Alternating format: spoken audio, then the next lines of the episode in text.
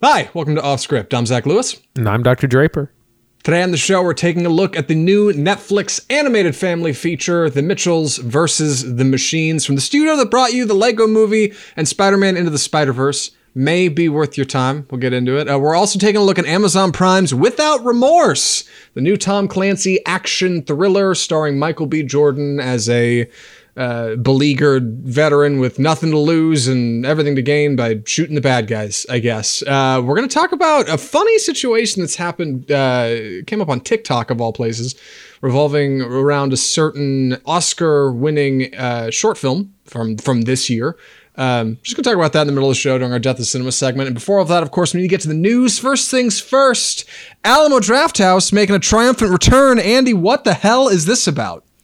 The movies are slowly coming back. Uh, yes, I don't believe was, it. there was an announcement uh, last week that uh, Alamo was going to be slowly reopening a number of their their theaters uh, starting in May. Starting just actually this Friday, the Brooklyn location will open up, followed by Los Angeles and Austin at the end of the month more in June, including the DFW area, Cedars, Lake Highlands, Richardson. Those are the ones that I've I've actually been to. Um, Denver, Omaha, San Antonio, and in July they will be opening the rest of their um, locations in Austin, uh, Dallas, which includes Denton, North Richland Hills, and Las Colinas.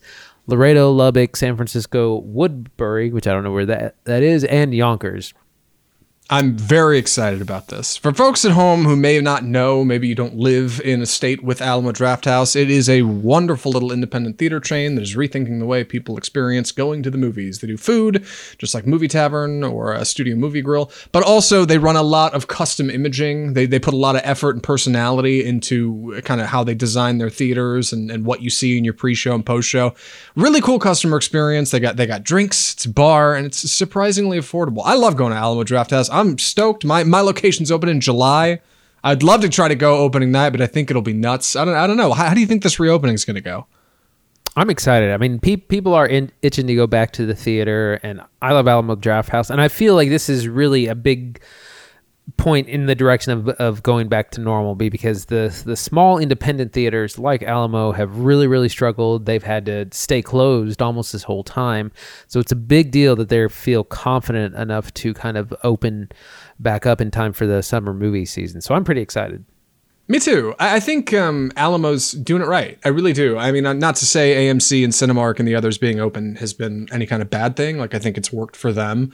Um, it's been a bummer having to wait for Alamo because I've really wanted to go back. Um, but they're opening, I think, at a time when more people are getting vaccinated. People are feeling a little better about mask mandates. Like people are starting to breathe a little easier. What a wonderful time to come out and hit the pedal to the metal on the PR and the marketing and say, hey, Alamo's opening back up. Come support independent theaters.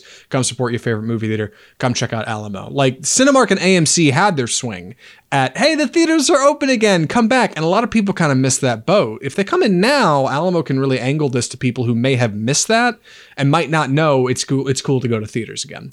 Well, it's also that they're going to be opening when the summer movie season is is hitting or right before it it hits. It looks like June and July are going to be pretty big as far as new releases, so they're they're getting open just in time. It's true, and I like that you're going to be able to order food and drink online now on Alamo. I think you, I could you do that before? Was that an option? Yeah, uh, I think maybe they added it during the pandemic.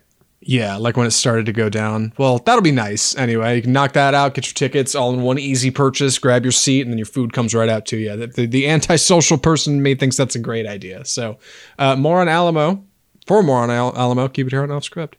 Next up, Marvel made some announcements, very exciting things. I'm going to be honest, I don't really know all of them. Really, this came from a video that was released earlier this week about their their love for the movies, right? Is that what that was? Yeah, they released a video um, kind of chronicling the the Marvel journey of Phase One through three, and also advertising new things to come in Phase Four, which we know a little bit of, but but we learned a lot more about. So some of the things that we already knew were Black Widow, which comes out on July 9th, um, Shang-Chi and the Legend of the Ten Rings, uh, which we saw the trailer a few weeks ago, that comes out on September 3rd. So those are things that we already knew. And then some new new things are well, we got to see some footage of the Eternals just a little bit, which is kind of their new property uh, helmed by uh, Chloe Zhao, Oscar winner Chloe Zhao. Oscar winner Chloe Zhao. And that comes out November 5th and that's again we knew we knew that boat. Now we, had a little bit of footage from that. But we got a, a big uh, number of new announcements for new films and new dates. Uh, so the first one that i think is new spider-man no way home which is the final installment i think in the uh, um, Pete, not Peter Parker, Tom, Tom Holland, Holland, Spider-Man. Spider-Man, uh, Spider-Man: No Way Home will be opening on December seventeenth, uh, twenty twenty-one. Uh, following that, we have Doctor Strange in the Multiverse of Madness, which will open in March of twenty twenty-two. Thor: Love and Thunder coming basically a year from from today, uh, May sixth, uh, twenty twenty-two and then uh, we, we have some more. This was a big one. Uh, the Black Panther th- sequel uh, will be called Black Panther Wakanda Forever, and that will be coming out in July 8th, so next summer, 2022. And then uh, the se- the sequel to Captain Marvel is called The Marvels, at, with stylized S plural, uh, coming out November 11th in uh, 2022 as well. And then also going into 2023, Ant Man and the Wasp, Quantumania, kind of the third installment in the Ant Man uh, franchise. And then finally, or not quite finally, Guardians of the Galaxy Volume 3, long delayed uh, from director uh, James Gunn, May 5th, uh, 2023. So that's two years from now. And then finally, we got a tease for Fantastic Four. No, no name, no title, no dates, but um, Fantastic Four did belong to 20th Century Fox, which was bought by Disney, uh, and that property has been notoriously bad and poorly adapted. And uh, they finally, it's into the Disney Marvel house, and will you know be coming to us at some point.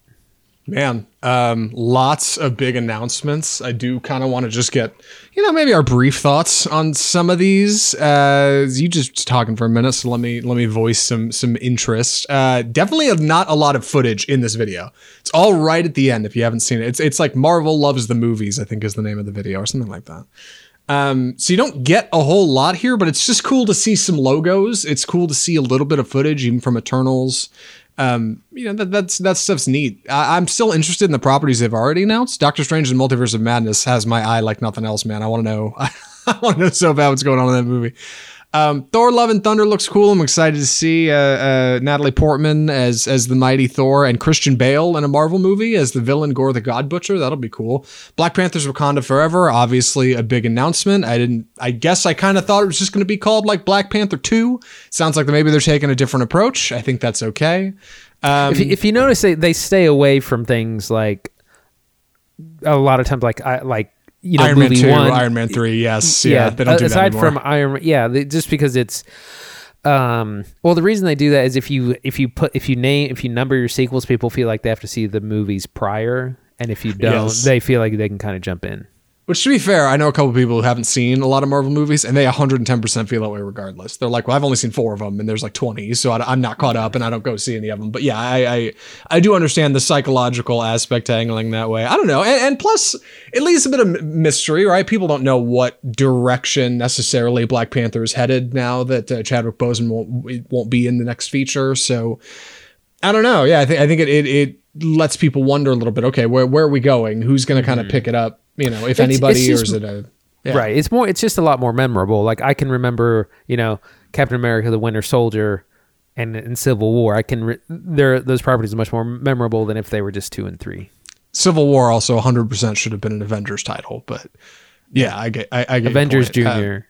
Event, yeah, uh, Avengers, the Diet Avengers. Uh, the Marvels is exciting. I'm gonna be honest. I saw that. I saw the cover. I saw the the the logo for this and thought, oh no, Carol Danvers is gonna be a mom and have to juggle two baby superhero kids, and that's it's gonna be the Marvel family. What what have they done to to uh, Captain Marvel? But no, somebody's quick to point out the S in the Marvels looks like it's from Miss Marvel.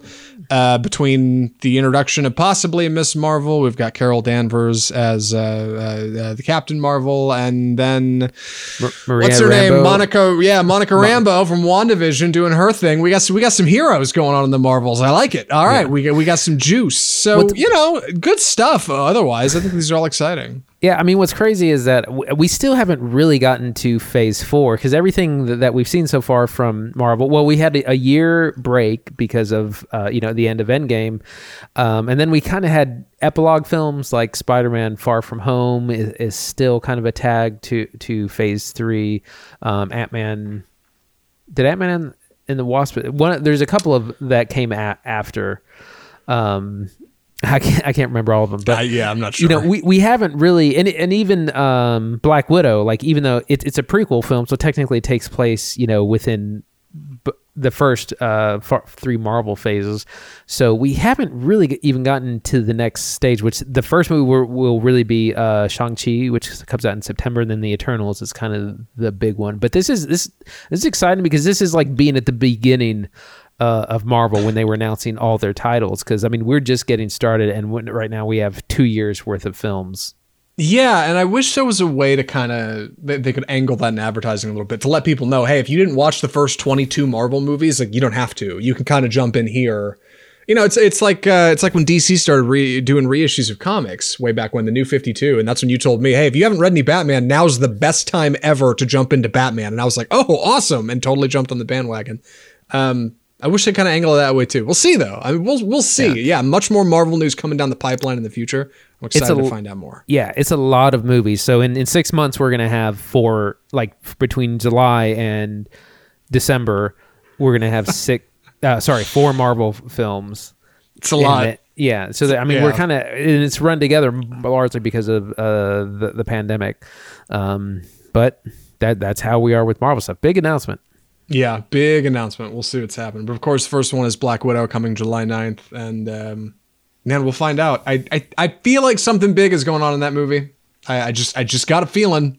It feels like the first movie of Phase Four. It's got to be something unique, right? I, I don't know, but we'll see.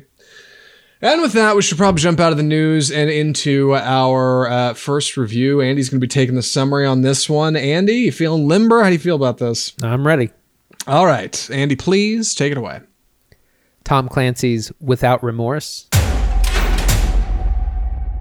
On your feet. Senior Chief John Kelly is more dangerous and effective than any man we have in the field. So this is the latest action espionage uh, government um, spy film without remorse uh, from the Tom Clancy brand, uh, famous for such hits as Clear and Present Danger and Patriot games from the '90s. Also very heavily influenced in the video game wor- world. Lots Yes. of uh, things like Rainbow Six or The Division. Anyways, uh, th- our story centers on Navy SEAL John Kelly, played by Michael B. Jordan. At the beginning of the film, him and his team do a mission over in Syria, and after coming home, the SEAL team is targeted by uh, assassins. Sorry, there's someone cutting grass outside, by the way, so I'm sorry if that bleeds. Oh, I thought you were talking about here. I was like, no, there isn't. What are you talking about? I don't hear. I don't. I don't hear anything. I'm not sure Uh, if good. Um, Facebook can, but you sound good to me. So, anyways, the Navy SEAL team is uh, targeted by assassins. Several are killed. Michael B. Jordan, uh, he is made a target. His entire family is is killed, and he is uh, left for dead. He survives um, enough to and, and go. Uh, uh, Eventually goes after the, the people responsible and uncovers like you know a plot against America. Very kind of generic uh, plot, but a lot of good action scenes, a lot to talk about. Zach, what do you think? So I didn't like this movie. Um, this this movie is it's just okay. It's so it just it's so paint by numbers, dude. Like It I feel totally like is. yes, like it it it check. You just watch the trailer and it checks every box for like what you would expect in a generic action military based thriller nowadays, right? You've got uh, a, a a weathered veteran who has has done a lot of bad overseas, but now is back home and is just trying to get away from it. You have a family who is of course going to be dispatched uh, just to upset this individual. You've you've got bad guys from some foreign country who are going to dispatch the family to make the veteran mad, and you've got a plot that's driven by a veteran who's angry that his family's been dispatched by a bunch of foreign individuals and is going to go extract revenge accordingly. Like it's just It, it, it this one this movie feels long. It feels overdone. There's a couple of cool scenes. I'll be honest. Uh, there's a, there's a couple of neat things going on in this movie, but overall, like it just feels really bland. Uh, it just doesn't feel like it does anything new or different. Um, really bummed by this one. So let's talk about it. Right? What's what's Yeah. the best place to get started? Well, let's go with our, our plot. Like I said, there's, uh, you know, elite SEAL team. They're all targeted by assassins. Michael B. Jordan goes on the hunt to see, uh, you know, who who killed his family, who tried to kill him. He ends up kind of going rogue, but then recruited. Uh, ends up back over overseas, and everything is is really generic. And like I said, it's like if you took a bag and filled it with words of the spy genre and just shook it up and just threw it out on yes. the, you know, Yeah, it's, yeah, it's yes. KGB, FSB, Yeah. Soviets, Russians, Russia, Syria, Navy SEAL, terrorists, Army, extraction. intelligence. Yeah, it's, just ridiculous. throw all that on, and and, and that's an, an incredibly uh, interesting genre, but it's just so paint by number. It's so generic. It's so uninteresting. When the when the quote unquote reveals come, you're not surprised at all. You're like, oh no, I didn't realize he was actually the bad guy. Um, it's and it, and it's also you don't care. It's not an interesting. Um, you know, the, the plot to be discovered is not very interested um, either at all. So it's just it's. N- just not very interesting. And, and when I think of these kinds of movies, I think of much better versions, things like Tinker Tailor Soldier Spy, Zero Dark Thirty, uh, The Hurt Locker, these kinds of more um, it just deeper films that, that are ask kind of more probing questions. Uh, the Report was also came to mind, which we watched uh, last last year. Yeah, this movie is like a less thoughtful version of John Wick. Like that that's that's really the big lean to. And I know John Wick is not in any me- by any means uh, the, the first film to kind of follow this formula. But this one like leans harder into the military angle because that's Tom Clancy. That was his thing. He was like a military espionage writer. Uh, this is based on one of his books, or say Without Remorse, of the same name. That was his seventh book in his bibliography, um, which is early for Tom Clancy. Also worth mentioning, this is almost nothing like the book at all almost nothing. It, it is very, very different plot. The, the the in in the book, his wife dies in a car accident, and then he picks up a hitchhiker who's a chick, and then the whole thing is about this hitchhiker who he really cares about. Like completely different, completely different thing. There's like pimps and a drug ring, like completely different. But whatever. Like the Am- Amazon has kind of taken this idea and flipped it. It's it's it's just so like. I'm not even sure what direction I was headed in before I was talking about how different I was the going book to say is. his but his wife totally gets fridged. Yes, his his fridge. Like yeah, yes. Yeah, his his wife gets canned. He's super upset. The government's like, you can't do anything about it. You're you're you're decommissioned, and he's like, I'm gonna do it anyway. I got nothing to live for. Yeah. I, it's just like oh, it's two hours. It's just too long. It, it's just anyway. Yeah. Let's Well, talk about Michael B. Jordan. Well, yeah, I was going to say that the, there are good performances. Michael B. Jordan Yes. is good. He's almost too good. He's like, yeah. he's always he's overacting a little bit, and it's like the story, the story and plot aren't worthy of what he's bringing to it. Um, other notable stars are um, Guy Pearce, who who plays a senator, uh, Jamie Bell, who's another um, Navy SEAL person or CIA kind of director who's a little shady, and then Jodie Turner Smith, uh, who was in uh, Queen and Slim uh, from the other year, really brilliant. Uh, she plays uh, a SEAL as well, and it's really it's you know it's a good thing for representation because you you often don't have uh, female. Um, especially pe- female people of color in these kind of Navy SEAL roles, so that's the the the cast is good. The cast is stacked. They're just not given a lot to work with. It's true. I, you're totally right on Michael B. Jordan. He almost overdoes it. And the film does a really poor job of keeping up with him because it spends a lot of time with him being like distant. And his motivations become kind of unclear. Like at some point, he kind of just explains to Jodie Turner Smith's character, who he kind of confides in throughout the film, that he basically has nothing to live for and doesn't care. And that's most of the movie. And it's like you're an awfully uninteresting protagonist if you're just determined to die. It's it's it's there's just not a whole lot there. Um, I think there's an angle for that, but he's just so like steeped in darkness and brooding that yeah, he, it, it almost oversells it. It's almost too much, and and that doesn't quite feel nuanced enough for what I think this could have been. Jodie Turner Smith's great. Jamie Bell is pretty solid, and Guy Pearce is Guy Pearce, who I love in pretty much everything. Solid casting. Um, I, I do wonder if there was a mistake in the screenwriting because like I said, uh, this is based on a book. It's very different. Um, this, this, this screenplay is written by Taylor Sheridan, who's supposed Yeah. to be like a god among screenwriters, right? Yeah, absolutely. Well, I, I feel like the, the uh, where this movie does succeed is in the action sequences, and I feel like the plot and script are just written to get us to the action sequences, which are really good. And I think that's worth talking about. Uh, there's an opening um, mission that's really good. There's you know there's this kind of home invasion section, and then there's another. Um, mission oh, oh, that happens overseas and there there's a part where they're in a plane and plane uh, where they have to escape kind of a dangerous situation on this plane, which is also really good. So the action stuff is is really top notch, and that's where kind of the realism, like they're all dressed in the gear. Uh, yes. You know, like if you play, like because I play PUBG, I recognize a lot of their gear. Um, yeah, right. but like that that's the kind of stuff that does work well. At the same time, some of these action sequences kind of go on forever and they also feel a little meaningless because just like the plot plot is so uninteresting. Yeah, and they all feel like they have to jump the shark a little bit, right? They have to try to outdo like the films that have come before them. There's a great, there's actually a scene I really like uh, towards the end of the first act of the film when when uh, Michael B. Jordan's character John Kelly, uh, just most most generic protagonist name. Uh, anyway, John Kelly uh, wants to interrogate a, a particularly uh, heinous individual, and he manages to get the guy's car stopped in traffic, and then lights his car on fire with a bunch of gasoline, and then to interrogate him, hops in the back seat with him while the car's on fire.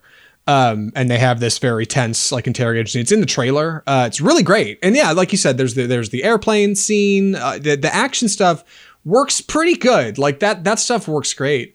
But man, everything around it is is just a drag. Like it just doesn't. And I don't. I'm not sure why. Oh, Andy's not on the stream. Oh gosh.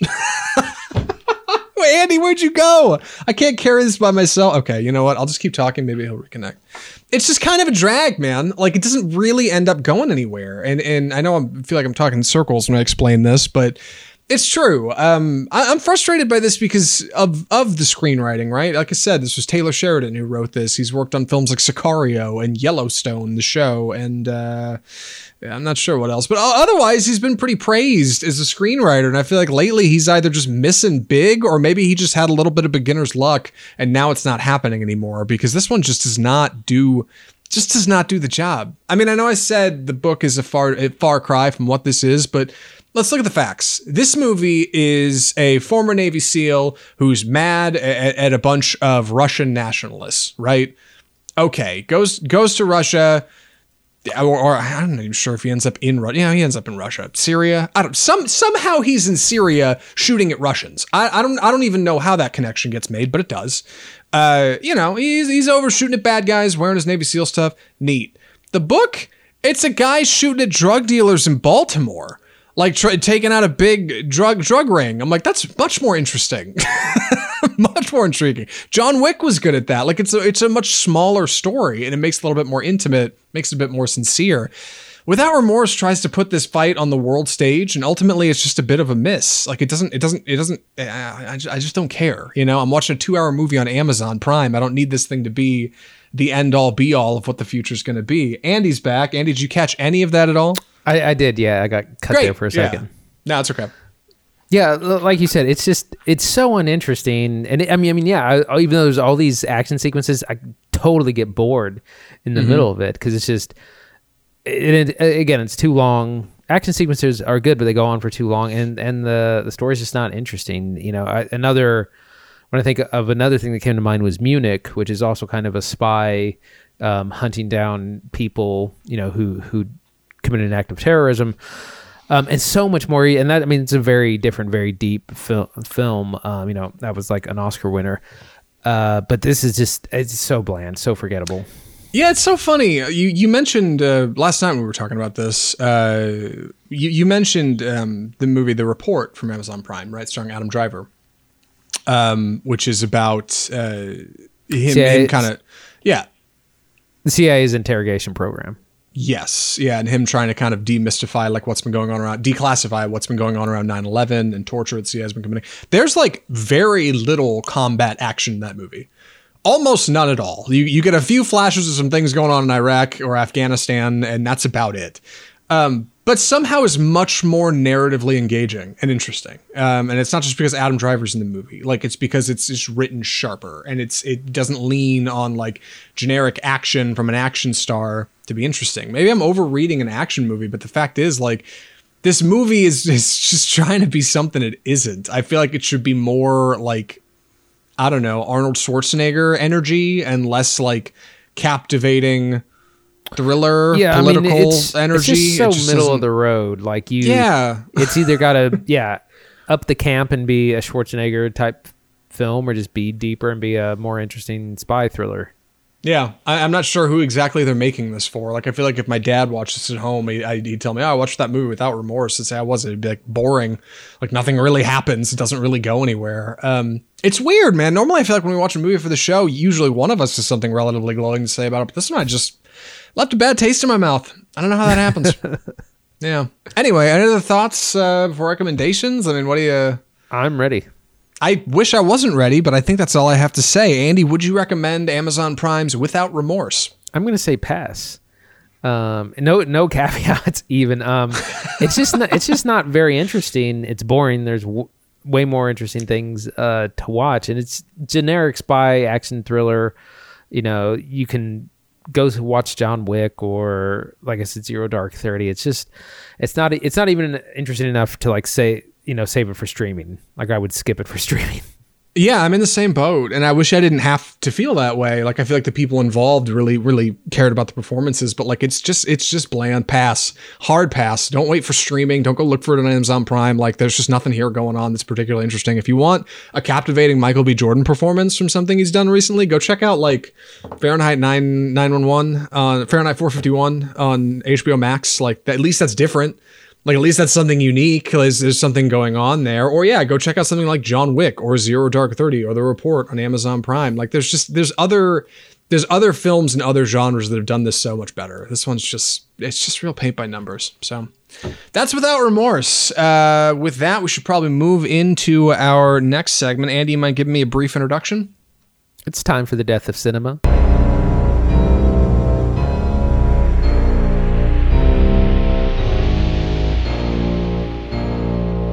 Right. So this week on the death of cinema, we've got a particularly interesting, particularly interesting topic. I'm excited to kind of talk about this. I pulled it up in an article so we can at least see it. For those of you who are watching on Facebook Live, we stream the show every Tuesday afternoon at 5 p.m. CST. You should join us, follow the page, you know, keep up with what we're doing so you can see our smiling faces. Anyway, our death of cinema story this week is this: Cynthia Kao, a short film director, has suggested that Netflix's Oscar-winning police brutality film Two Distant Strangers has copied her idea.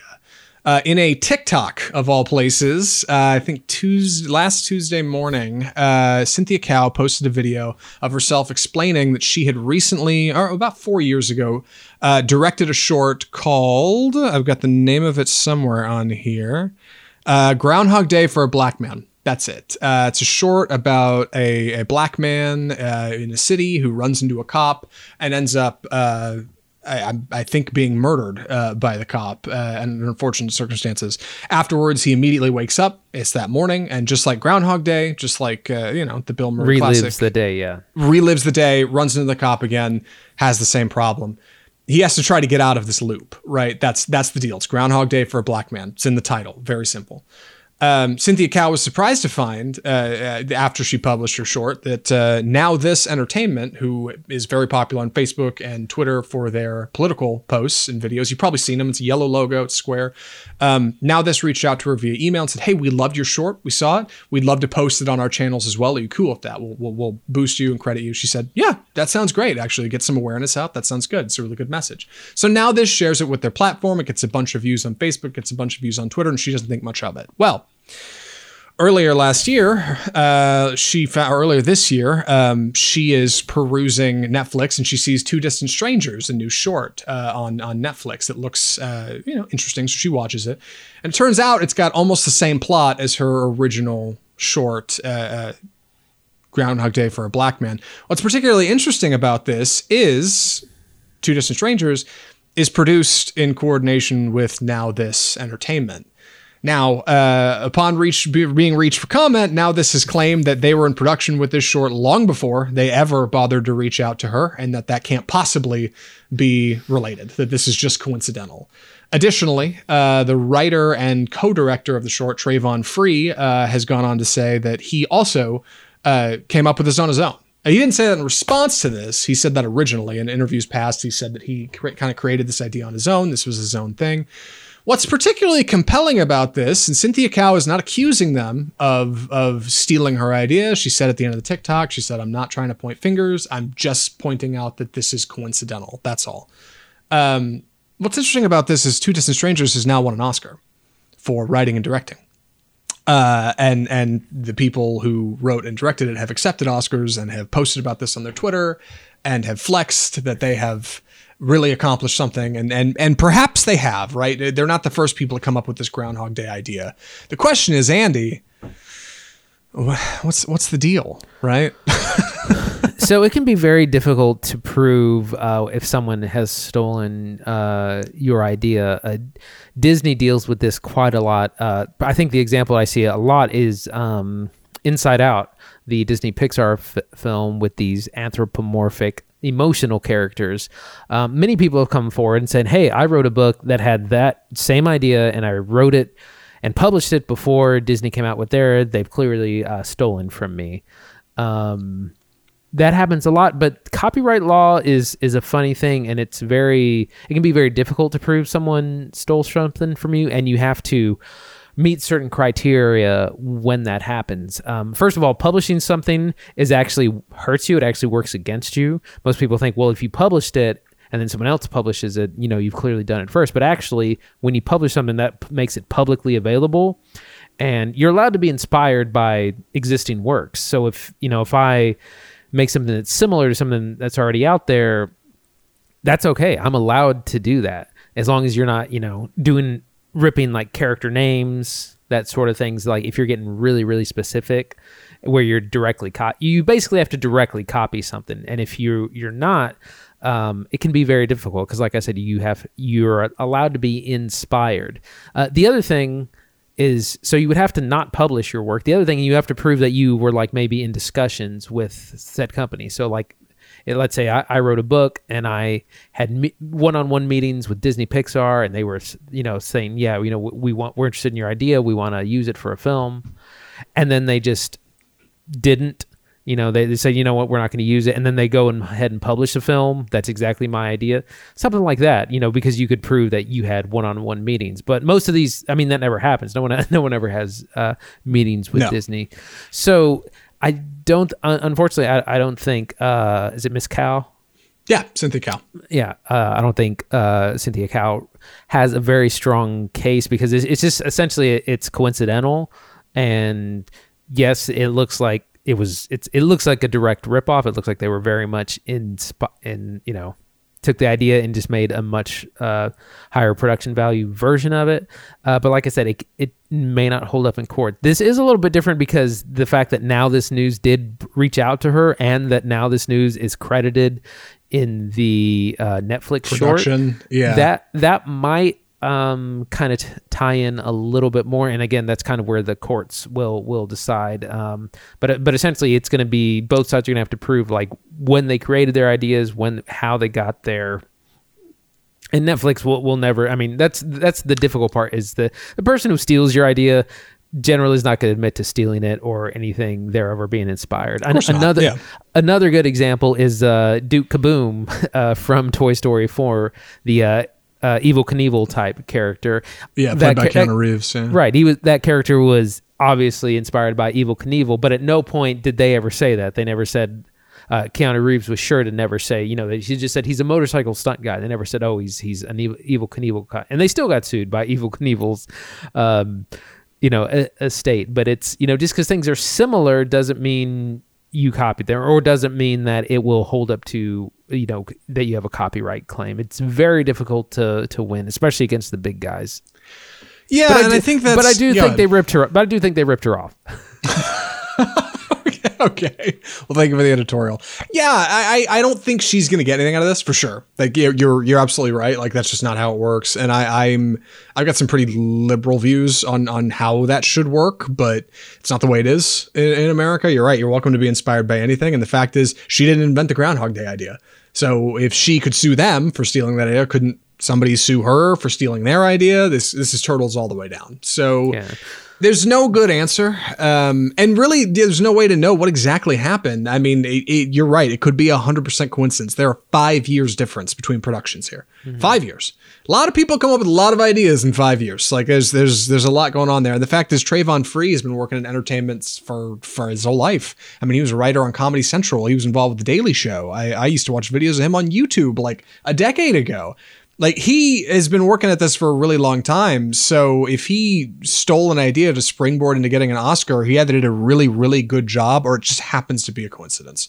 And Right. the odds Well- are it's probably a coincidence. Well, yeah. Well, and the other thing is like we we have remakes all the time. You're allowed to remake things. Um, you know what you can't do is copy things like character names or scene shot for shot scenes which in film that's very difficult in music that's a little bit more understandable. You can say okay this sounds exactly like this. You know Katy Perry recently lost uh, a lawsuit because you know she, she, she had like four notes and like only there was only like one note different um, and she lost the lawsuit. But but you can you know that's almost a direct copy. But in film it's so much different because you have to you're filming things it's putting it on camera like there's so much variation. It's hard to to copy and again you would have to if you did things like you know if you tried to create a character called batman you know with a real famous name that's that's the other other part the other finally you have to show damages for a lot of the stuff. You have to show loss of income, loss of, of money somewhere. And unless you've actually like sold and licensed your, your property and are making money off of it, again, you're not going to really have a, have a claim. It's like, great, you wrote a book that no one's bought, so you don't really have any leg to stand on.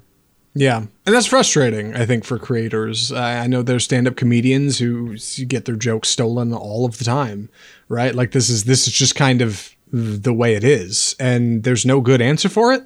Um, but also, you know, we wouldn't be able to have films like we do without this system in place. So I don't know. I, there's there's really no good resolution to this one. I guess um, we'll keep an eye on it just to see if anything pans out as far as it's concerned. But it's it's just an odd thing. It's an odd thing for an Oscar-winning short to immediately be accused of theft. I mean, not not even really accused. Just just pointed out to have immediate similarities with something five years older. You know, and and maybe they didn't steal it, right? Maybe maybe it's just coincidence. But I mean, just just just her YouTube video alone at the time of her posting that TikTok had 3.5 million views. That's not even including NowThis is push on PR. So there are well over millions of eyes looking at that thing. Some, I mean, who knows? Somebody probably saw it, and and the fact that NowThis is involved is awfully suspect. You're right. That's that's very strange. Yeah, the the best thing that she can do is you know try to create a negative PR campaign against Netflix or or NowThis News. Um, getting like the sympathy, get getting the public to see it is probably going to help her more than anything. You know, Dave Chappelle recently went on a big PR thing about his show and Comedy Central, and and it, it turned around and they they paid him. So it, this is probably her her best approach because who knows you know she may not have a legal standing or much of a legal standing but if she can create enough negative press for netflix that might you know m- maybe make them settle with her in some way Yeah.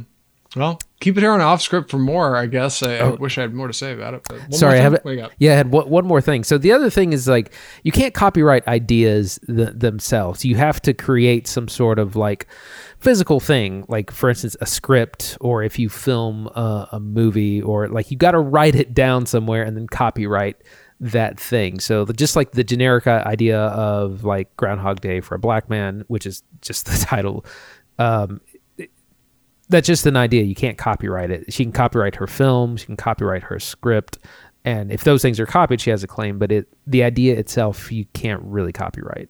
All right. So what if I jot down my idea and I make it an NFT and then I Oh, trade it on the blockchain? Put, put it on the blockchain. That's right. Uh, Hey, that's mine forever. That's There, there was another case where someone um, get, uh, pitched a movie idea on Twitter, and a studio actually picked it up.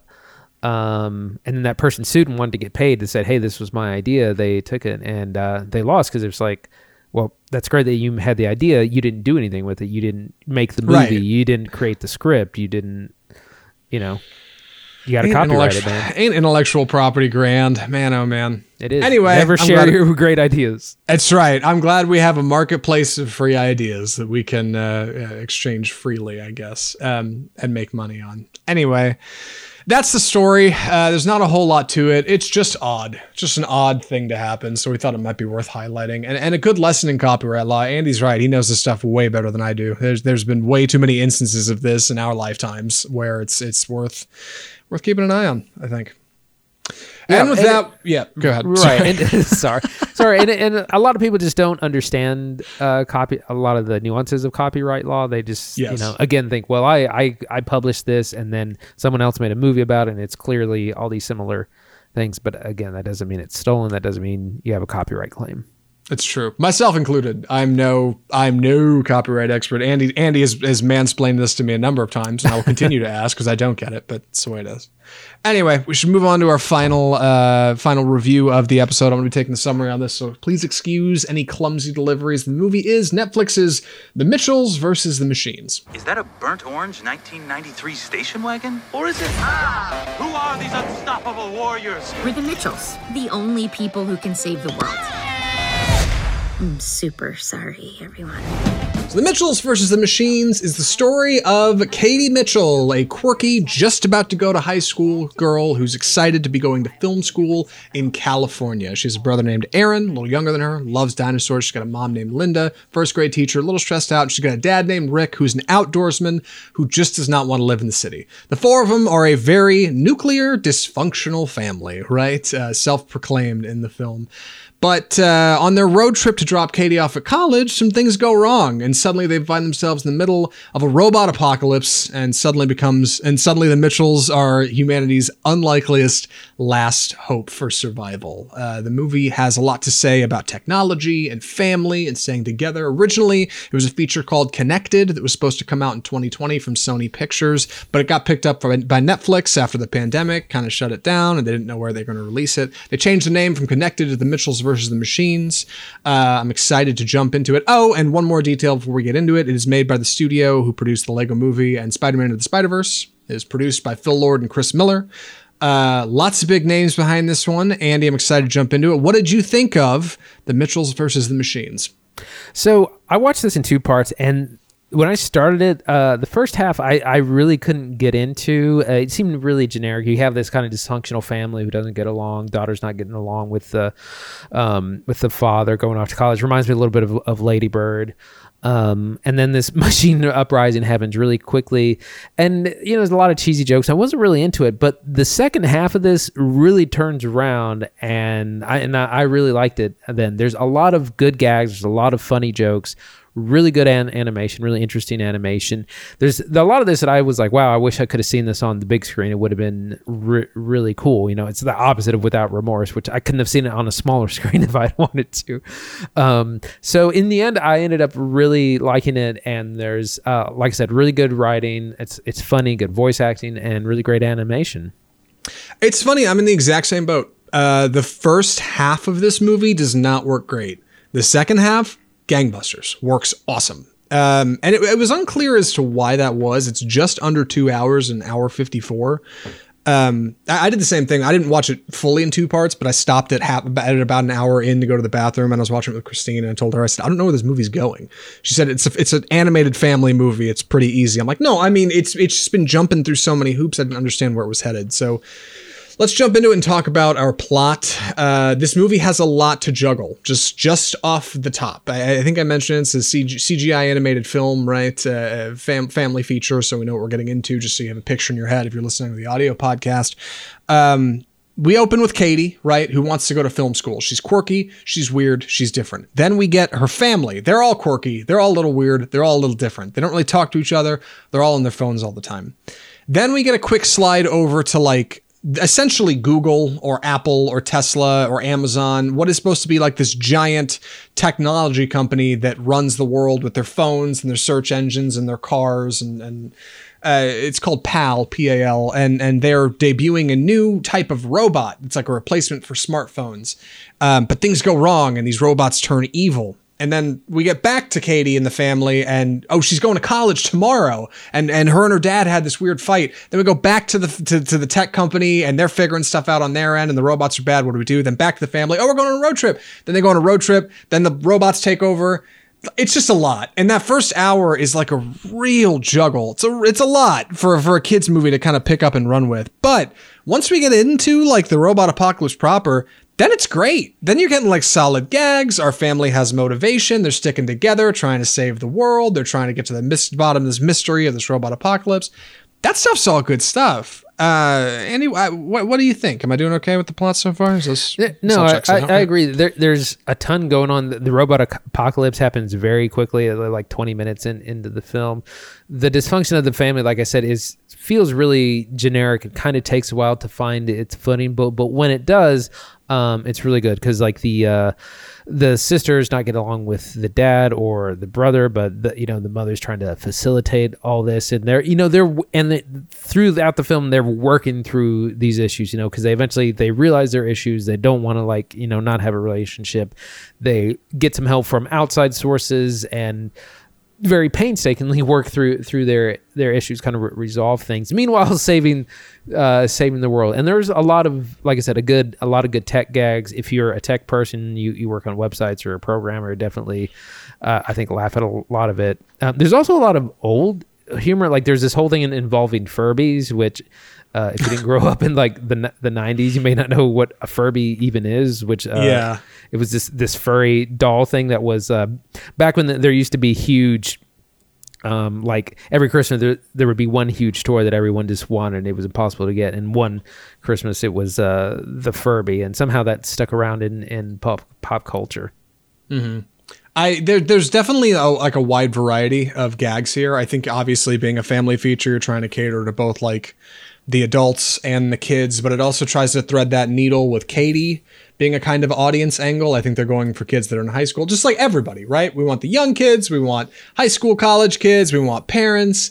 Everybody can enjoy Mitchell's versus the Machines. That's the idea, but it it it almost misses the mark a little bit. At least in that like at least in that first half. I, I was bumpy. I didn't laugh a lot. I was like, man, it's just trying to spin too many plates. We, we got too many motivations and too many plots going on here. But when all that gets pushed to the side for the Metalocalypse, then we're back on board and we're in a good spot. Um, it definitely has a lot of great writing. Uh, I was at least in that second half, uh, and, and some good stuff in the first one. A lot of good gag writing and, and beat for beat stuff. I was surprised to see uh, for any fans of the Cartoon Network show Gravity Falls, I don't know, we've never talked about it on this show before, but if you've watched it and you've seen it, this was written and directed by two writers and directors of that show. And Gravity Falls, Andy, if you don't know, is is kind of a, a, a very cult cult acclaimed show on Cartoon Network for being Ah, kind right. of odd and quirky and different. But watching this and knowing it's written and directed uh, and starring a chunk of the Gravity Falls team, it almost kind of makes sense. It starts to fall in line like, oh, now I get why this is offbeat, and now I get why this is kind of different. In a way, now I feel like I understand some of the the character animation, which we'll get into in a second. Um, that made a lot of it fall into place for me because I like that show a lot. Uh, I'd, be curious to see if any listeners have watched and uh, Gravity Falls in this. If you have, write into the show and and tell us if you know anything about that because I Yeah. I don't know. Yeah, there's a wide variety of, of kind of of humor and, and gags. You got family humor, you got tech humor. You know, the dad is not tech savvy, the daughter is very tech savvy. There's a whole thing with uh, their dog, uh, Munchie. Mon- Munchie, yeah. M- Monchi, where their dog. There's a whole thing where the dog can't see straight. It's like has a lazy eye, and um, This movie's And ableist. yeah, and, and it's also um, the dog is also the star of all these short films that um, uh, the uh, Katie Katie Mitchell has made growing up uh, called uh, Cop Dog, um, which are actually pr- a lot of little asides, uh, movie within a movie that are that are pretty funny. Overall, it definitely begins uh, to work the longer it goes. It does. There, there's some, like I said, some clumsy gags at the beginning. The parents definitely have some like cringeworthy humor, which I couldn't tell if that was the point or not. There's, there's a particular gag, uh, about about through halfway through the film where the dad reveals that over the years he has gifted all of the members of the family a certain brand of screwdriver, and that's like.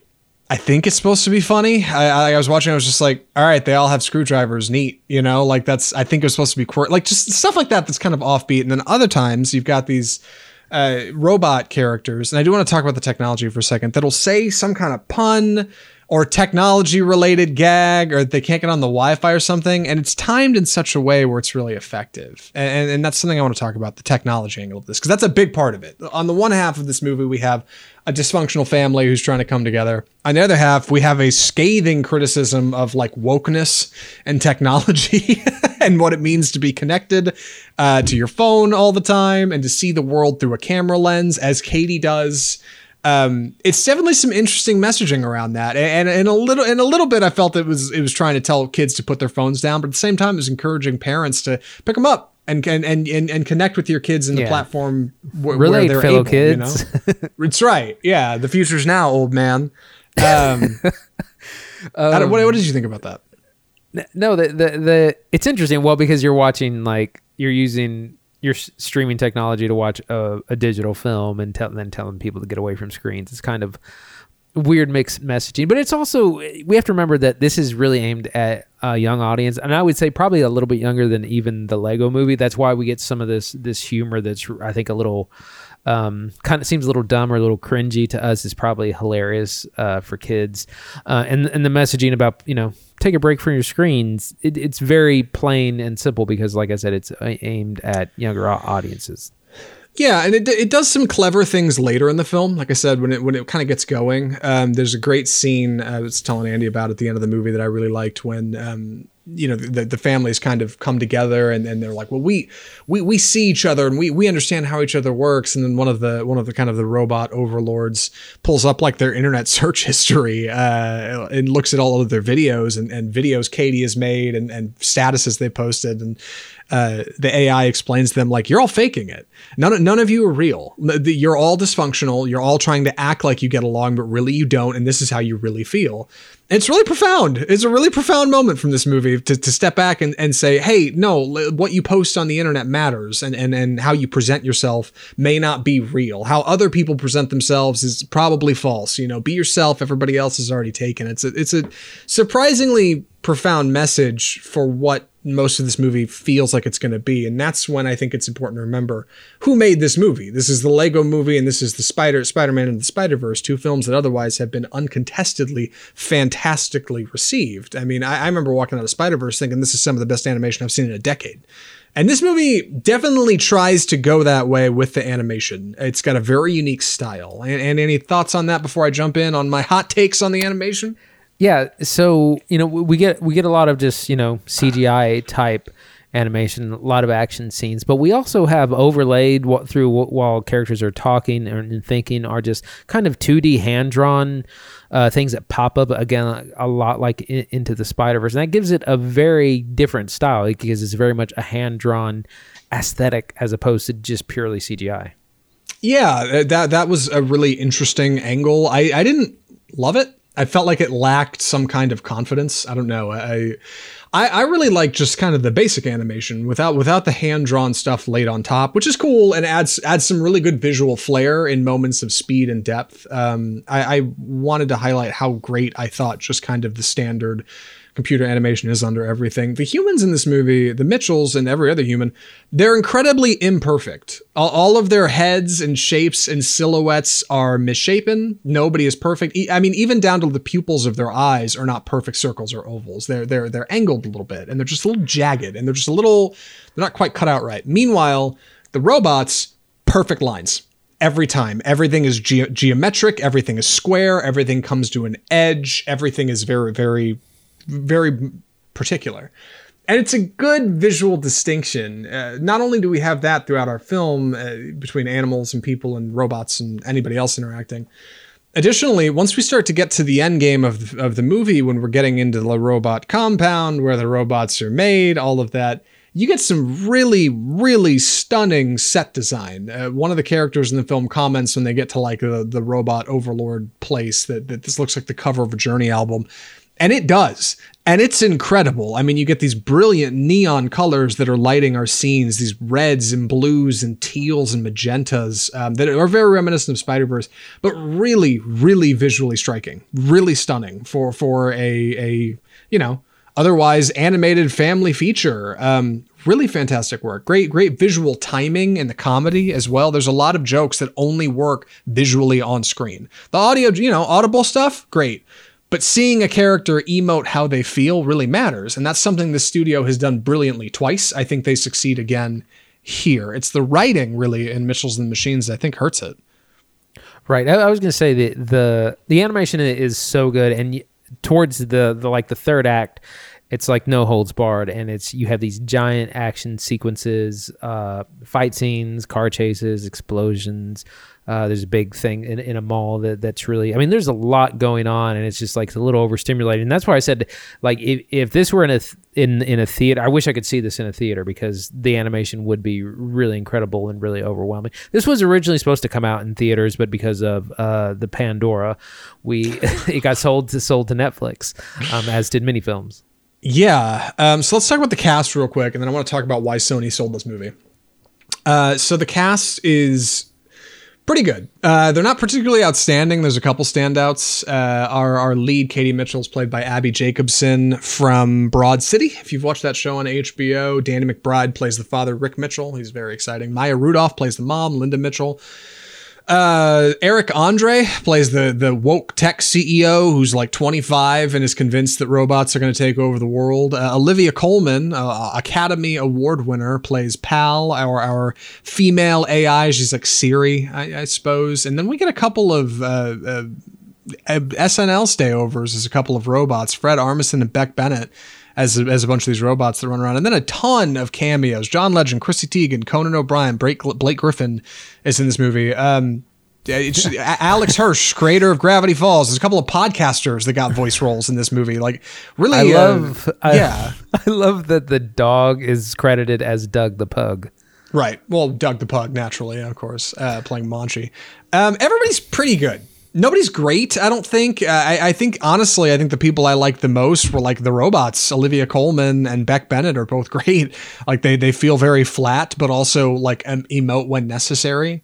Uh, the Mitchells, you know, they're solid, eh, pretty good, but they're not supposed to be anything incredible, right? They're only human. So, uh, what'd you think, Andy? Yeah, the the standouts are definitely Olivia Colman a- as Pal. Um, she's probably probably has the most recognizable voice. Yeah, and like you said, the Mitchells are are fine. I thought it was really funny. So.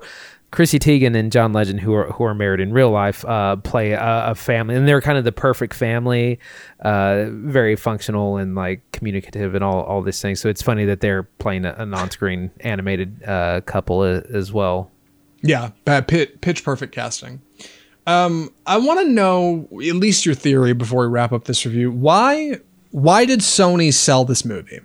Because the pandemic's an easy answer, but I'm curious if you have any thoughts uh, deeper. Do, do you think they thought people wouldn't go for it? Did they get scared when they were running this by test audiences? Was it too different? I, what do you think? Well, also, this was supposed to actually come out in the fall.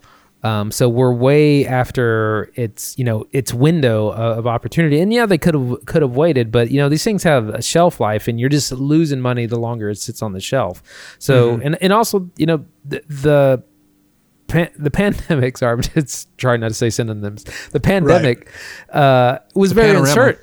It was very uncertain for a long time, and we kept opening theaters, but then closing them, opening and closing them, and so it's like you know. The uncertainty is is difficult. It's difficult to plan for. It's easy to just sell to Netflix. You get you recoup your your costs. You get it out there. You move on. Yeah, I guess that's true. I, I couldn't help but watch this, at least in that first hour, and feel like, you know what? Maybe they got scared. Because I just feel like if you put it in front of test audiences, they would have felt the same way we did. Just be like, it's kind of funny. I'm not. I'm not really sure where it's going. Like, it's it's a little confusing how every character is motivated because there's the college thing, and there's the getting back together with your family thing, and then there's the robot thing, and then like it's just a little all over the place. And, and I wonder if there's a longer cut of this movie. If maybe they just trimmed it for time. I, I don't know. I, I do feel like there were a couple of, uh, uh, at least one particularly glaring edit I noticed in the movie.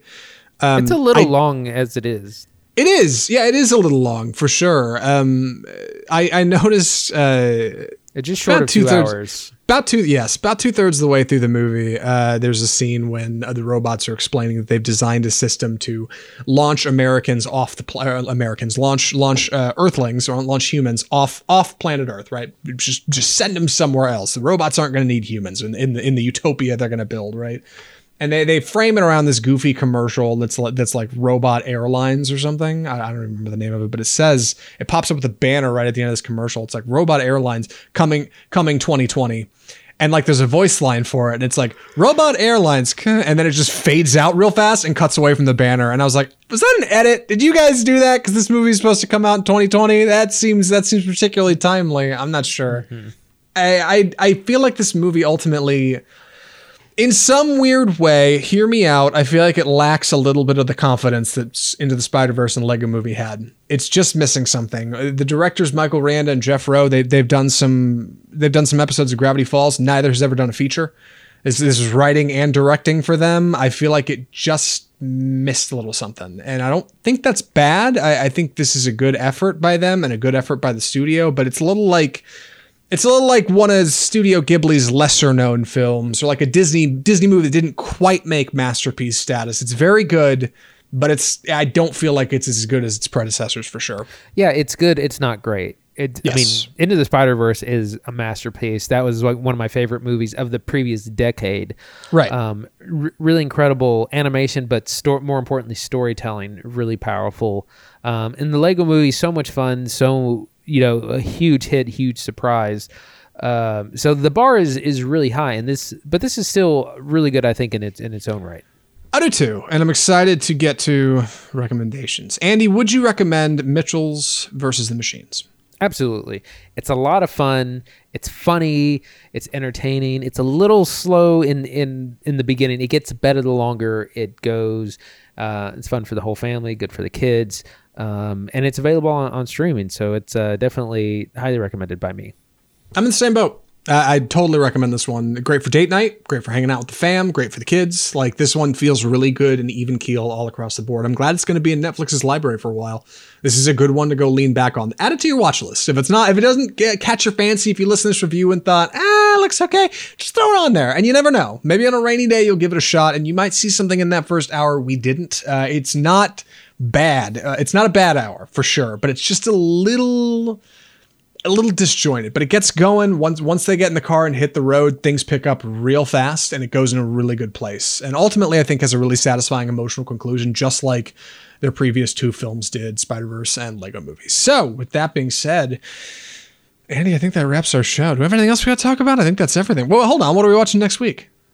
Right. So next week we have a new in th- in theater re- release, which is uh, Wrath of Man, which is a new action film by Guy Ritchie, starring Jason Statham as a uh, armored truck driver who's uh, going after bad guys who killed his son. It's a revenge drama. It actually reminds me a little bit of re- about Remorse, a kind of one man army style Yeah. of John Wick.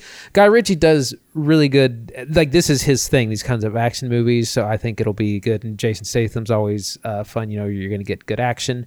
Um, the other thing, because there's not a whole lot of new streaming releases, we're going to be taking a look back at Bram Stoker's Dracula, the 1992 film uh, by Francis Ford Coppola, starring Gary Oldman, Winona Ryder, Anthony Hopkins, Keanu Reeves. These are all still big names. It's amazing.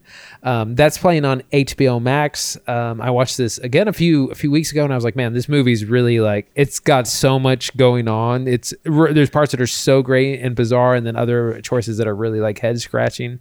Um, and it was kind of a staple of early, early 90s uh, film, but that's available on HBO Max. So we'll be watching that. I'm definitely looking for, at least mildly looking forward to Guy Ritchie's next film. Uh, it's not called Without Remorse, Wrath of Man. God, dude, we got to talk about movies with bad titles. Both of these are just so meaningless. What do they even mean? Um, Re- Without Remorse and Wrath of Man. I mean, good lord, there's just no character to what they're, to what those are. Yeah. Uh, yeah, I, I'm at least excited about Guy Ritchie's next film. I wasn't too in- impressed by The Gentleman, right? That was his last one, or really Uh-huh. Aladdin. But I'm a, I'm a Guy Ritchie diehard man. Back back since like Lock, Stock, and Two Smoking Barrels. I love what that guy does. So hopefully this one is a good return to form for him with some action.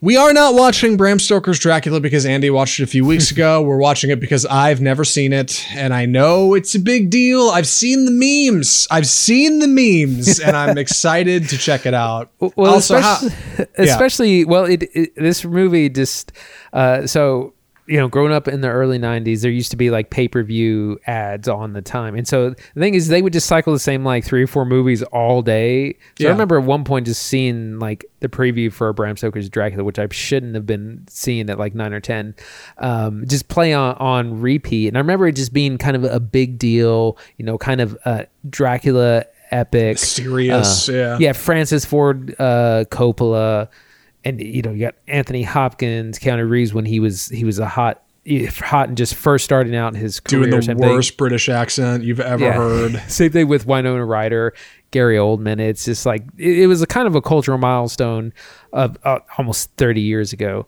Um, so I'm excited to kind of take a look back. Some things have stood the test of time. Some things have not. but Yes. but there's it'll be a lot to talk about. I think.